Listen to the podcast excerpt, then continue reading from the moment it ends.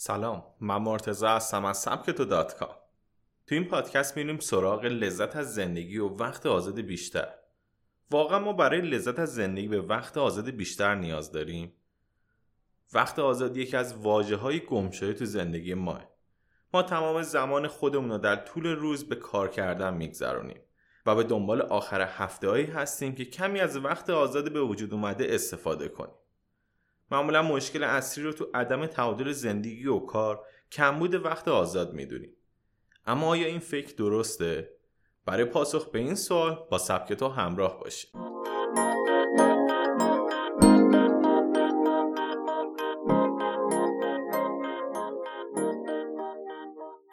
مشکل زمانی پررنگ میشه که وقتای آزاد بین اعضای خانواده یا دوستانی که می‌خوایم با اونا وقت بگذرونیم با هم هماهنگ نباشه.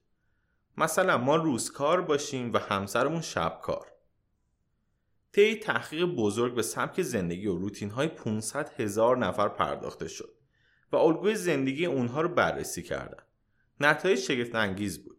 سلامت روحی و حس سرخوشی در ما رابطه مستقیم با روزهای کاریمون داره. در این تحقیق معیارهایی مثل استراب و استرس شادی و حس رضایت از زندگی سنجیده شد. افراد در روزهای ابتدایی هفته بیکیفیت ترین شرایط روحی رو داشتند و هرچه به پایان هفته نزدیک می شدیم شرایط بهبود پیدا می کرد و در تعطیلات در بالاترین سطح خود بود. به زبون ساده دقیقا مثل دوران مدرسه در بزرگسالی هم به امید تعطیلات آخر هفته روزا رو میگذرونیم. یکی از نتایج جالب این تحقیق الگوی مشابه افراد بیکار با شاغلین بود افراد بیکار هم با شروع هفته کمترین کیفیت و در آخر هفته و تعطیلات بیشترین کیفیت از زندگی تجربه می‌کنند اما چرا باید الگوی افراد بیکار و شاغل یکی باشه؟ محققین متوجه شدن علت این شرایط کالای ارتباطی وقت آزاد یا network good بودن اونه. اصطلاح کالای ارتباطی برای مواردی به کار میره که اعتبار خودشونو به میزان اشتراک گذاری افراد منوط می‌کنن. مثلا برای اینکه راحتتر متوجه بشین تلگرام رو تصور کنید فکر کنید تو تلگرام فقط شما یا تعداد محدودی از افراد وجود داشتن و از اون استفاده می‌کردن. تلگرام بیمعنا می‌شد. تلگرام زمانی موفق میشه که افراد بسیار زیادی از اون استفاده کنند و این تعریف کالای ارتباطیه. در واقع وقت آزاد هم زمانی با ارزش و قابل استفاده است که دوستان و خانواده شما هم از اون بهره مند باشن. یعنی اونها هم دقیقا همون وقت آزاد رو داشته باشند و این آخر هفته است.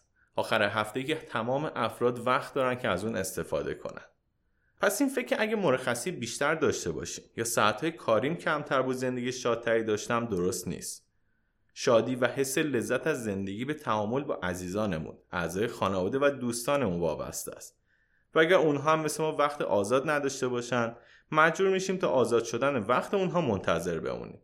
و مانند همون فرد بیکار بشیم که اون هم وابسته به زمان آزاد دیگرانه و باید تا آخر هفته صبر کنه. پس باید چیکار کرد؟ نباید بذاریم میزان شادی و رضایت از زندگی ما وابسته مواردی بشه که در آینده رخ میده و ما نتیجه اون با خبر نیستیم. اگه مرخصی داشتم با خانواده وقت بیشتری میگذراندم اگه حقوق بیشتری دریافت می‌کردم سفر می‌رفتم و حالم بهتر می‌شد. اگه صبح کار بودم باشگاه می‌رفتم و سلامتی بیشتری رو تجربه می‌کردم. و صدها اگر دیگه که معلوم نیست با وجود اونها آیا ما از رضایت بیشتری از زندگی بهره مند می‌شدیم یا خیر؟ مانند همین وقت آزاد. ما فکر می‌کردیم اگه روزای کاریمون کمتر باشه وقت بیشتری برای خانواده خواهیم داشت. اما این تحقیق نشون داد که چنین نیست. پس بیایید از همه لحظه ها با همه پستی بلندیاش لذت ببریم. اگر نتونیم از همین لحظه ها لذت ببریم مطمئن باشین در صورت برآورده شدن خواسته آمون باز هم از زندگی لذت نخواهیم برد. نظر شما چیه؟ اگر لذت از زندگی وابسته به عوامل بیرونیه یا وقت آزاد بیشتر می‌تونه ما رو خوشبختتر کنه؟ نظرتون رو حتما با ما در میون بذارید. می‌تونید پادکست های دیگه سبکتو رو کانال تلگرام ما پیدا کنید. ادساین سبکتو کام